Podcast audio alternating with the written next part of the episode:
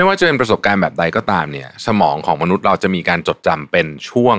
สิ่งที่ลูกค้ามักจะจำได้มากที่สุด คือจุดที่พีคที่สุด และจุดจบ เท่านั้นนี่คือปรากฏการณ์ที่เรียกว่า peak end rules นั่นเอง ใครๆ หลายคนอาจจะมองว่ากฎ peak end rules นี้อาจจะใช้ได้กับธุรกิจใหญ่ๆนะครับที่มีทุนในการสร้างประสบการณ์ที่ดีให้กับลูกค้าเท่านั้น แต่อันที่จริงแล้วเราสามารถออกแบบเรื่องนี้ให้เข้าไปกับธุรกิจของเราได้ไม่ยากเลย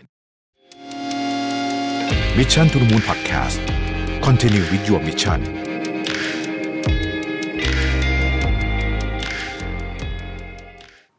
สวัสดีครับ ยินดีต้อนรับเข้าสู่ Mission to the Moon Podcast นะครับ คุณอยู่กับระวิทยานุสาหะ และวันนี้เราจะมาพูดคุยถึงปรากฏการณ์ Peak End Rules นะครับ ซึ่งใช้ได้ตั้งแต่เรื่องของการประเมินผลนะฮะ เรื่องของการตลาดนะครับ หรือว่าเรื่องราวของ ชีวิตของเราเองด้วยนะฮะว่าประสบการณ์ต่างๆ ที่เราได้รับตลอดชีวิตเนี่ยทำไมมันถึงมีน้ำหนักไม่เท่ากันนะครับ ต้องบอกว่างี้ฮะตลอดชีวิตของเราเนี่ยเราก็มีเหตุการณ์สำคัญสำคัญต่างๆ มากมายนะครับ ไม่ว่าจะเป็นการฉลองวันเกิดในวัยหกขวบนะครับมีแฟนคนแรกนะฮะเดินทางไปเที่ยวกับเพื่อนครั้งแรกนะฮะทัศนศึกษาสมัยก่อน ตอนผมเด็กๆชอบไป เขาโรงเรียนเขาชอบจัดไประยองนะไม่รู้ทำไมเหมือนกันเดี๋ยวนี้ไม่รู้เขาไปเที่ยวไหนกันละนะครับ การไปต่างประเทศครั้งแรกนะครับ การได้ทำงานที่แรกนะฮะการส่งตีสิสแล้วผ่านนะฮะหรือการสอบตกครั้งแรกนะฮะการอะไรพวกนี้ต่างๆนานาพวกนี้ เราคิดว่าทุกช่วงเวลาของเหตุการณ์เหล่านี้เนี่ยจะถูกจารึกไว้ในความทรงจำของเราตลอดไปหมายถึงว่า เหมือนกับคล้ายๆกับเรากล้องวิดีโอไปถ่ายไว้แล้วมันก็อยู่ในสมองเรานะฮะ เราเราคิดอย่างนั้นเราคิดอย่างนั้นนะครับ แต่มันไม่เป็นแบบนั้นเสมอไปนะฮะเพราะถึงแม้ว่าเราจะประทับใจกับประสบการณ์เหล่านั้นมากแค่ไหนก็ตามเนี่ยนะครับ เราไม่มีวันที่จะเก็บรายละเอียดได้ทั้งหมดตั้งแต่ต้นจนจบ ในเหตุการณ์เดียวเนี่ยนะสมมติว่ามันเป็นเพียงแค่หนึ่งปาร์ตี้หรืออะไรแบบนี้เนี่ยนะครับ ไม่ว่าจะเป็นประสบการณ์แบบใดก็ตามเนี่ย สมองของมนุษย์เราจะมีการจดจำเป็นช่วงนะครับ เหมือนภาพถ่ายที่มีจำนวนจำกัด ถ้านึกถึงกล้องฟิล์มสมัยก่อนนะฮะม้วนหนึ่ง มี 24 36 รูปอะไรแบบนี้เป็นต้นยกตัวอย่างนะครับ สมมติว่าบ่าวสาวคู่หนึ่งแต่งงานกัน ก่อนจะถึงงานแต่งงานเนี่ยเจ้าบ่าวเจ้าสาวจะใช้เวลาจำนวนมากในการวางแผนงานแต่งงานของตัวเองอย่างละเอียดยิบทุกดีเทลเลยนะฮะไปจนกระทั่งถึงว่าแก้วต้องใช้ของอะไรแบบคือละเอียดมากๆ เพื่อแน่ใจว่าวันพิเศษพวกเขาเนี่ยจะสมบูรณ์แบบที่สุดนะครับ พวกเขาทุ่มเทเวลามากมายไปตั้งแต่โทนสีของงานนะครับ ชุดของเพื่อนเจ้าบ่าวเพื่อนเจ้าสาวนะครับผ้าเช็ดปากนะฮะ เมนูภายในงานละเอียดยิบนะฮะอะไรตั้งตรงไหนนะของตกแต่งภายในงานดอกไม้สีอะไร และอื่นๆอีกมากมายแทบไม่สิ้นสุดเลยนะครับ อย่างไรก็ตามเนี่ยนะฮะท้ายที่สุดแล้วเนี่ยสิ่งที่จะถูกฝังเข้าไปในความทรงจำของคนทั้งคู่ ซึ่งทั้งคู่ก็จะจำไม่เหมือนกันด้วยนะครับ อาจจะเป็นตอนพูดที่เป็นเขาบอกว่าพูดคำปฏิญาณให้แก่กัน หรือว่า vows ของฝรั่งนะฮะหรือโมเมนต์ของการสวมแหวน หรือ การไปกอดคุณพ่อคุณแม่นะฮะการตัดเค้กอะไรการเต้นรำต่างๆนะพวกนี้เนี่ยซึ่งสิ่งที่พวกเขาจำได้ทั้งหมดเนี่ยนะฮะจากการแต่งงานเมื่อเมื่อผ่านไปหลายปีแทบไม่มีรายละเอียดอะไรที่เกี่ยวข้องกับผ้าเช็ดปาก หรือว่าโทนสีของงานหรือแม้แต่กระทั่งว่าดอกไม้คือดอกไม้อะไรด้วยซ้ำเนี่ยนะฮะเช่นเดียวกันกับโลกของธุรกิจก็เหมือนกันนะฮะโลกของธุรกิจเนี่ยก็เป็นแบบนั้นเหมือนกันนะครับ ในประสบการณ์ลูกค้าตั้งแต่ลูกค้าเดินเข้ามาในพื้นที่ของเราหรือว่าเข้าไปในเว็บไซต์ของเราเนี่ยนะฮะไม่ว่าเราจะลงทุนลงแรง ในการพยายามสร้างความประทับใจมากมายให้กับลูกค้าแบบครบตั้งแต่ต้นจนจบแค่ไหน สิ่งที่ลูกค้ามักจะจำได้มากที่สุด คือจุดที่พีคที่สุด และจุดจบ เท่านั้นนี่คือปรากฏการณ์ที่เรียกว่า peak end rules นั่นเอง ยกตัวอย่างได้หลายกรณีทีเดียวลองนึกถึงการไปเที่ยวดิสนีย์แลนด์หรือการไปเที่ยวสวนสนุก นะฮะสมมติว่าคุณมีคะแนนเต็ม1ถึง10นะฮะอยู่ในอยู่ใน list ของคุณเนี่ยนะครับประสบการณ์การซื้อตั๋วบนเว็บไซต์นะฮะอินเทอร์เน็ตช้าไปหน่อยนะคุณอาจจะให้ 6 คะแนนนะครับไปถึงดิสนีย์แลนด์ปุ๊บสมมุติว่าขับรถไปนะฮะโอ้โห หาที่จอดรถไม่ได้นะครับ เอาไป 4 คะแนนพอนะฮะเริ่มหงุดหงิดละเริ่มหงุดหงิดละนะฮะเข้าคิวนะฮะบัตรปริ้นมาปรากฏว่าคิวยาวเหยียดเลยทั้งที่ปริ้นบัตรมาแล้วนะครับให้ 6 คะแนนนะฮะเข้าไปถึงนะครับ เครื่องเล่นแรกคิวเนาะแถวน้อยนะคนน้อยคนน้อยนะฮะเข้าไปถึงสนุกด้วยนะฮะไปเล่น Space Mountain สนุกด้วยนะฮะบังเอิญวันนั้นตอนนั้นคนน้อยพอดียังเช้าอยู่นะ เอาไปเก้าคะแนนตองวันนะฮะโอ้โห เข้าคิวกินอาหารนะฮะคนคนแน่นละกลางวันแล้วนะฮะใส่เลยเที่ยงไปแล้วเนี่ยอาหารก็ไม่ค่อยถูกปากสักเท่าไหร่นะครับ แถมคนแน่นอีกแถมไอ้คนข้างๆก็เสียงดังแล้วก็เอาเอาทำน้ำหกมาใส่เราอีกนะฮะเอาไปห้าคะแนนพอนะครับ ช่วงบ่ายไปเล่นอีกอันหนึงโอ้โหคราวนี้คิวยาวเหยียดเลยนะฮะรอคิวไปสองชั่วโมงนะฮะเครื่องเล่นก็สนุกดีใช้ได้นะฮะแต่ว่ารอคิวนานไปหน่อยนะฮะต้องหักคะแนนเอาไปเจ็ดคะแนน แล้วก็ตอนเย็นๆนะฮะก็มีเจอไปถ่ายรูปกับพวกแมสคอตนะฮะก็น่ารักดีเขาก็บริการดีนะฮะก็เอาไป 7 คะแนนนะครับแล้วก็จบ วันด้วยการดูพลุนะฮะที่โอ้โหเจ๋งมากเลยพาเรดกับพลุนะฮะเก้าคะแนน ถ้าเกิดเราคะแนนทั้งหมดมาหารเนี่ยนะครับเราจะพบว่าคะแนนได้ประมาณสักหกกว่าๆอะไรเงี้ยซึ่งก็ถือว่าเป็นคะแนนแบบปกติ แต่ถ้าไปถามคนที่ไปเนี่ยว่าประทับใจกับดิสนีย์แลนด์หรือเปล่าเนี่ยสมมติคนนี้เนี่ยนะฮะจะพบว่าเขาประทับใจมาก เพราะว่าเขาจำพาเรดได้ แล้วเขาก็จำได้ว่า Space Mountain เป็นเครื่องเล่นที่สนุกมากๆเลยนะฮะนี่แหละคือ Peak and Rules ที่ว่านะครับ Peak and Rules เนี่ยเป็นปรากฏการณ์ที่ได้รับการคิดค้นวิจัยแล้วก็ทดลองจากนักจิตวิทยาชื่อดังนะครับสองท่านนะฮะคนหนึ่งก็คือ Daniel Kahneman ทุกคนรู้จักกันดีอยู่แล้วนะครับแล้วก็อีกท่านหนึ่งคือ Barbara Fredrickson นะฮะในปี 1993เนี่ยทั้งสองคนเนี่ยเขาพบว่าความทรงจำของมนุษย์เนี่ยแทบไม่สามารถบันทึกเหตุการณ์แบบแม่นยำได้อย่างสมบูรณ์เลยนะฮะถ้าใครเคยดูพวกหนังซีรีส์สืบสวนสอบสวนของ ของทั้งต่างประเทศทั้งของเกาหลีทั้งของอะไรเนี่ยนะฮะเราจะได้ยินประโยคหนึ่งที่ตำรวจชอบพูดบอกว่าพยานบุคคลน่ะเป็นพยานที่มีความน่าเชื่อถือต่ำมากนะครับสมมติว่าผู้หญิงคนหนึงเดินมาแล้วถูกชิงทรัพย์นะฮะแล้วมีคนเห็นในการสิบคนเนี่ยสิบคนนี้จะบรรยายไอ้โจรเนี่ยนะฮะแทบจะไม่เหมือนกันเลยนะเขาบอกว่ามันเหตุเป็นเหตุการณ์ปกตินะครับในงานวิจัยนี้ด a น i e l คานามันกับบาบราเฟดริกสันเนี่ยนะครับเขาขอให้ผู้เข้าร่วมทดลองเนี่ยอดทนต่อสภาวะการทดลองที่ไม่สบายตัวแล้วก็ไม่สบายใจ แต่ไม่เป็นอันตรายใด ๆ นะครับ โดยการทดลองที่ว่าเนี้เขาขอให้ผู้เข้าร่วมเนี่ยนำมือของตัวเองเนี่ยจุ่มลงไปในอ่างอาบน้ำเย็นนะฮะ โดยการทดลองเนี่ยจะประกอบไปด้วย 3 รอบด้วยกัน รอบที่1เนี่ยเอามือจุ่มลงไปนะครับ 60วินาที ที่อุณหภูมิ 14 องศาเซลเซียส ก็เย็นเหมือนกันเนาะ 14 องศาเซลเซียสนะครับ รอบที่2นะครับ60วินาทีที่ 14 องศาเซลเซียส แล้วก็ตามมาด้วย 30 วินาทีที่ 15 องศาเซลเซียสนะครับ แล้วก็ให้ผู้เข้าร่วมทดลองเนี่ยเลือก เอามือจุ่มในรูปแบบระหว่างรอบที่1กับรอบที่2อีกครั้งนะครับ ถ้าคิดตามตรรกะของเราปกติแล้วเนี่ยทางเลือกที่สมเหตุสมผล ก็น่าจะเป็นการเอามือไปจุ่มในรอบแบบรอบที่หนึ่งใช่ไหมครับเพราะว่ารอบที่หนึ่งเนี่ยก็ทนน้ำเย็นแค่ 60 วิก็จบละ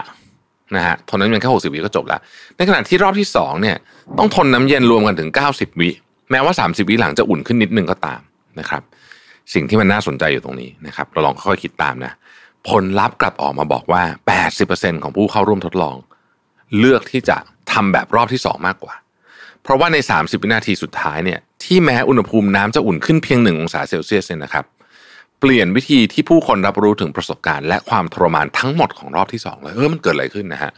การทดลองเนี่ยเขาสรุปมาอย่างนี้เขาบอกว่ามนุษย์เราเนี่ยจะจำประสบการณ์ในชีวิตของเรา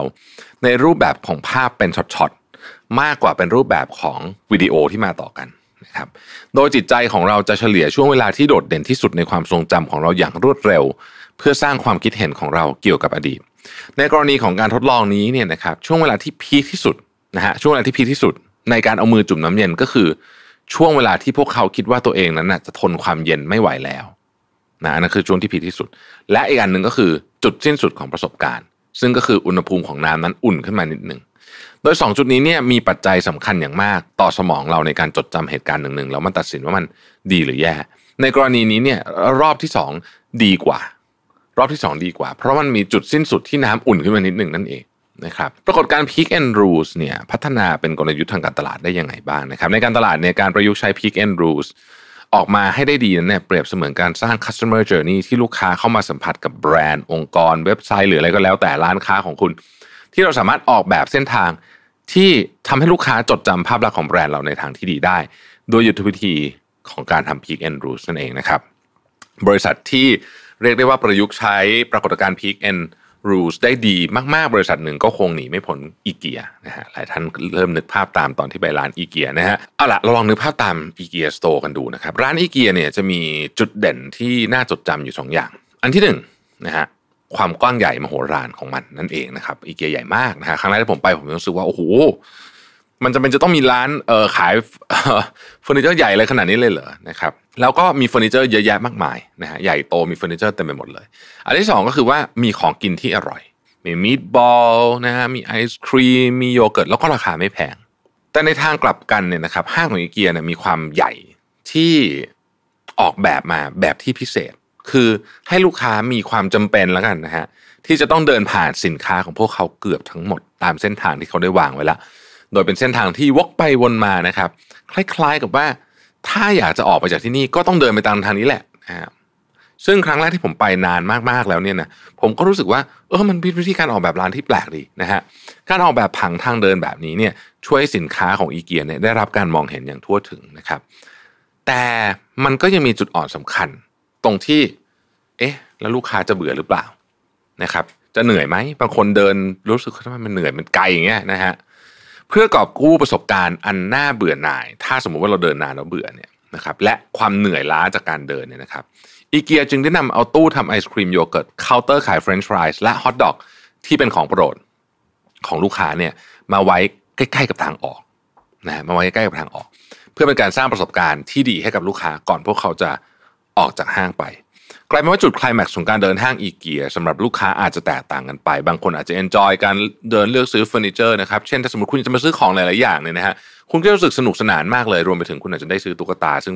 ก่อนหน้าที่จะมาคุณอาจจะไม่ได้อยากได้ คนเหล่านั้นก็โอเคไป แต่บางคนอาจจะเหนื่อย บางคนอาจจะเบื่อ แต่ว่าในจุดจบเนี่ยจะมีของกินสุดอร่อยที่ทุกคนชอบเนี่ยรออยู่นะครับ จากเหนื่อยๆก็กลายเป็นอารมณ์ดี อารมณ์ดีตอนท้ายนี่แหละที่เป็นสิ่งที่ลูกค้าจดจำประสบการณ์ที่ดีกลับบ้านไปนะครับอีเกียเนี่ยใช้หลักการนี้ในการสร้าง customer journey ที่ดี เพราะไม่ว่าผู้บริโภคจะมีประสบการณ์ไม่ดีระหว่างทางมาแค่ไหนก็ตาม แต่ถ้าสามารถแก้ปัญหาของผู้บริโภคได้ทันเวลานะครับสิ่งที่ผู้บริโภคจดจำได้ คือแบรนด์นั้นสร้างประสบการณ์ที่ดีในการบริการให้ และจะได้รับการให้อภัยอย่างรวดเร็ว เช่นเดียวกันกับกรณีของดิสนีย์แลนด์ที่ผมได้เล่าให้ตอนแรกนะครับหรือกรณีของอีเกียในการให้บริการเล็กๆน้อยๆนะฮะก็สามารถเปลี่ยนความทรงจำให้กับผู้บริโภคได้ หลายคนอยากกลับไปใช้บริการอีเกียอีกทั้งที่ก็ไม่ได้ชอบเฟอร์นิเจอร์ขนาดนั้น นี่คือวิธีการคิดแบบ Peak-end Rules นะครับการปรับกลยุทธ์ Peak-end Rules เพื่อเข้ากับธุรกิจของเราเองเนี่ยนะฮะสามารถทำได้หลายอย่าง ใครๆ หลายคนอาจจะมองว่ากฎ Peak and Rules นี้อาจจะใช้ได้กับธุรกิจใหญ่ๆนะครับที่มีทุนในการสร้างประสบการณ์ที่ดีให้กับลูกค้าเท่านั้น แต่อันที่จริงแล้ว เราสามารถออกแบบเรื่องนี้ให้เข้าไปกับธุรกิจของเราได้ไม่ยากเลยนะครับ อันที่หนึ่งคุณต้องระบุจุดพีคของคุณก่อนนะฮะอันนี้เป็นขั้นตอนแรกและขั้นตอนที่สำคัญที่ทุกคนควรทำนั่นคือการที่เราต้องรู้ว่าช่วงเวลาพีคระหว่างที่ลูกค้ากำลังในการพิจารณาจากเราคืออะไรเกิดขึ้นเมื่อไหร่ และทำไมมันดีหรือไม่ดีนะครับต้องคอยสำรวจ customer journey อย่างใกล้ชิด และทำการสังเกตอารมณ์ รวมถึงประสบการณ์ของลูกค้า เมื่อเข้ามารับบริการของเรา ผมขอยกตัวอย่างแบบนี้แล้วกัน เวลาไปเที่ยวที่โรงแรมต่างๆเนี่ยนะครับเราจะสังเกตเห็นว่าอย่างนี้ โรงแรมจำนวนมากเนี่ย invest ในสิ่งที่เรียกว่าฮาร์ดแวร์นะครับก็คือตัวห้องฟ a ซิลิตี้ต่างๆ ความหรูหราอลังการต่างๆนะฮะแต่โรงแรมที่ชนะกันจริงๆแล้วไปดูนะฮะโรงแรมที่ peak สุดๆ พวก 6 ดาวต่างๆนะพวกนี้เนี่ยเขาไม่ได้ชนะโรงแรมคู่แข่งด้วยฮาร์ดแวร์แต่เพียงอย่างเดียว สิ่งที่ชนะกันจริงเนี่ยไปตัดสินกันที่ตัวซอฟต์แวร์ครับหรือ ประสบการณ์ระหว่างทางนั่นเอง เช่น คุณเดินเข้าไปในห้องเนี่ยสิ่งแรกที่คุณโน้ติสในห้องคืออะไร แสงหรืออาหารเครื่องดื่มที่วางอยู่บนโต๊ะรอคุณอยู่นะครับ หรืออะไรแบบนี้มันจะมีของเล็กๆ น้อยๆนะครับ คนที่ไปส่งเป็นยังไง พนักงานที่ไปส่งเป็นยังไงนะครับ เวลาโทรศัพท์เรียกคนมาเขามาเร็วแค่ไหนคือมันขึ้นอยู่กับว่าใครให้ความสำคัญกับเรื่องอะไร นะครับเรื่องเล็กน้อยในการ service เนี่ยเป็นเรื่องที่ยากมากเลยนะฮะถ้าเกิดเรานึกถึงโรงแรมที่เคยได้รับรางวัลโรงแรมที่ดีสุดในโลกปัจจุบันนี้ก็ยังเป็นหนึ่งในโรงแรมที่ดีสุดในโลกอยู่คือโรงแรมโอเรียนเต็ลที่กรุงเทพเนี่ยนะฮะแมนดารินโอเรียนเต็ลที่กรุงเทพเนี่ยครั้งหนึ่งเคยเป็นโรงแรมที่ได้เบอร์หนึ่งเลยนะของโลกเลยเนี่ยนะฮะคำถามคือฮาร์ดแวร์ของโอเรียนเต็ลดีกว่าโรงแรมระดับเดียวกันไหมเอาให้เทียบยุคนี้เลยก็ได้นะครับโรงแรมโอเรียนเต็ลนี่หลายสิบปีแล้วแต่ให้เทียบกับยุคนี้เลยเนี่ยโรงแรมที่อยู่ในระนาบเดียวกันเนี่ยฮาร์ดแวร์ก็โอเรียนเต็ลสู้ไม่ได้อยู่แล้วเพราะว่าโรงแรมมา คือต่อให้ renovate มาหลายรอบแล้วก็ตามเนี่ย แต่โรงแรมมาทีหลังอะนะฮะมันก็ต้องอลังการกว่าอยู่แล้วเป็นเรื่องธรรมดานะครับ แต่สิ่งที่โอเรียนเต็ลทำและยังทำให้ทุกวันนี้เขาสามารถชาร์จราคาได้พอๆกันกับโรงแรมที่เรียกว่าเป็น 6 ดาว ระดับ top มาจาก chain ระดับโลกเนี่ยก็คือเรื่องของซอฟต์แวร์นั่นเองซอฟต์แวร์เนี่ยถ้าใครได้ไปใช้บริการที่นี่ก็จะรู้ว่าเขามีของที่เป็น detail เล็กๆน้อยๆที่ เราอาจจะอธิบายเป๊ะๆไม่ถูกด้วยซ้ำว่ามันคืออะไรนะฮะแต่เรารู้สึกว่าเออมาที่นี่แล้วประสบการณ์มันดีมากเลยอะนี่คือความเจ๋ง นะฮะเพราะฉะนั้นก็จะรู้ว่าจุดพีคคืออะไรต่างๆนานา พวกนี้ต้องต้องคอยดูเป๊ะๆว่ามันเป็นยังไง อันที่สองเนี่ยนะครับสร้างจุดพีคที่เป็นประโยชน์ เมื่อเราทราบถึงจุดพีคที่อยู่ในประสบการณ์ลูกค้าแล้วนะครับ เช่นตอนเช็คอินเช็คเอาท์เป็นหนึ่งในจุดพีคกันหนึ่งเนี่ยนะฮะ เราจะสามารถจุดสร้างจุดพีคเชิงบวกให้พวกเขาได้นะครับหนึ่งในวิธีที่ดีที่สุดในการทำเช่นนี้คือการสร้างจุด peak ทางอารมณ์ในแบบที่เราตั้งใจออกแบบไว้ โดยที่เราไม่จำเป็นจะต้องทำอะไรที่มีราคาแพงหรือซับซ้อน เพื่อสร้างจุด peak ในเชิงบวกให้กับลูกค้า ในทางกลับกันนะครับ เราสามารถสร้างประสบการณ์ที่ดีในเชิงบวกได้อย่างง่ายๆ เช่น การใช้ชื่อของลูกค้าในการเรียกเขาเป็นต้น ถ้าคุณไปที่โรงแรมโอเรียนเต็ลแล้วเป็นลูกค้าของเขาเนี่ยนะฮะเขาจะจำชื่อคุณได้ฮะผมไม่รู้เหมือนกันว่าเขา train กันไปยังไงนะ แต่ว่าเขาจำชื่อคุณได้จริงๆนะฮะ แล้วมันเป็นอะไรที่ Amazing มากๆเลยนะครับ รวมถึงการจำวันสำคัญของลูกค้าต่างๆ ได้นะฮะ พวกนี้เนี่ยมันเป็นกระบวนการที่ซับซ้อนนะครับ เพราะไม่งั้นใครๆก็ทำได้นะฮะ มันไม่ได้หมูซะทีเดียว แต่คนที่ทำได้ก็จะจะมีโอกาสที่จะชนะสูง และถ้าพูดถึงเรื่องโรงแรมอีกเนี่ยนะครับพนักงานโรงแรมที่ถูกเทรนมาดีเนี่ยเขาจะอันทิสิเพตได้เลยว่าคุณจะต้องการอะไรหลังจากนี้ เมื่อมันเกิดเหตุการณ์หนึ่งขึ้นกับคุณปั๊บคุณกำลังจะต้องการอะไรต่อจากนี้เขาจะคิดไว้ให้ก่อนเลย แล้วเขาจะทำไว้ให้แบบที่ไม่ต้องไม่ต้องให้คุณเอ่ยปากนะฮะคุณพอคุณรู้สึกว่าเฮ้ยเฮ้ยบางทีคุณรู้อะว่าเราต้องอยากได้แบบนี้นะฮะความประทับใจจะเพิ่มขึ้นอย่างโหฬารเช่น ถ้าสมมติว่าห้องนี้มีเด็กมาพักด้วย อะไรคือสิ่งที่คุณพ่อคุณแม่ ซึ่งเป็นคนที่จะตัดสินว่าจะมาที่ไหนครั้งต่อไปเนี่ย ต้องการโดยที่ยังไม่ต้องขออลองคิดดูแค่นี้ก็ได้นะฮะอะไรคือสิ่งที่คุณพ่อแม่ต้องการโดยที่ยังไม่ต้องขอ อาจจะเป็นของเล็กๆน้อยๆที่ที่มันโอ้โหพอมันได้เพราะมันแบบเขาคิดถึงเราเยอะจริง ๆ นะครับ อันที่สามนะครับพยายามให้จบสวยที่สุดเท่าที่จะเป็นไปได้นะครับ พยายามทำให้สิ่งที่เราทำทั้งหมดเนี่ยสุดท้ายแล้วก่อนเขาจะจากเราไปเนี่ย ลูกค้ายิ้มออก พื่อให้ลูกค้าสัมผัสได้ถึงประสบการณ์ที่ดีที่สุดก่อนที่เขาจะจากเราไป ซึ่งทำได้หลายวิธี วันก่อนผมอ่านโพสต์ของพี่โจธนาแล้วผมก็คิดนะบอกว่าทำไมธุรกิจโรงแรมถึงมี welcome drink แต่ไม่มี goodbye drink นะฮะสงสัยไหมทั้งที่จริงแล้วเนี่ยตอนลาจากกันเนี่ยนะครับเป็นสิ่งสำคัญมากนะครับ เราจะเห็นว่าร้านอาหารหลาย ๆ ร้านเนี่ยนะฮะจะมอบของขวัญเล็ก ๆ น้อย ๆ นะฮะให้กลับไปทานที่บ้านหรือทานตอนเช้า ให้นึกถึงร้านร้านเราวันรุ่งขึ้นอีก นะครับไม่ต้องทำอะไรมากมายแบบใหญ่โตอลังการ ไม่ต้องจุดพลุไม่ต้องอะไรเวอร์นะฮะแต่ขอให้เป็นการแสดงออกอย่างใส่ใจนะครับเท่านี้เนี่ยลูกค้าจะจำได้ ลูกค้าเขาจะจำเป๊ะๆไม่ได้นะว่าคุณทำอะไรกับเขาหรือเครื่องดื่มที่เสิร์ฟให้ตอนนั้นคืออะไร แต่เขาจะจำความรู้สึกที่ดีได้ และไอ้ความรู้สึกที่ดีนี่แหละ คือสิ่งที่จะพาลูกค้ากลับมาหาเรานะครับ ทั้งหมดทั้งมวลนี้ที่บอกมาไม่ได้บอกว่าธุรกิจต่างๆ จะละเลยทุกอย่าง แล้วก็ให้ความสำคัญกับเคาน์เตอร์แคชเชียร์แบบนี้ไม่ใช่อย่างนั้นนะครับ เพราะว่าไม่ไม่ว่ายังไงก็ตามเนี่ยเราต้องออกแบบประสบการณ์ที่ดีทั้งหมดตั้งแต่ต้นจนจบอยู่แล้ว แต่ Peak and Rules เนี่ยทำให้เรารู้ว่าจุดไหนที่เราต้องให้ความสำคัญเป็นพิเศษ แล้วเราต้องเอาใจใส่มากเป็นพิเศษ เช่นเดียวกันนะครับเป็นเรื่องที่สำคัญมากจริงๆแล้ว เมื่อสมองมนุษย์ทำงานแบบนี้นะฮะเราก็ต้องทำงานให้มันสอดคล้องกันไปนั่นเองขอบคุณที่ ติดตาม Mission to the Moon นะครับแล้วพบกันใหม่พรุ่งนี้ สวัสดีครับ Mission to the Moon Podcast Continue with your mission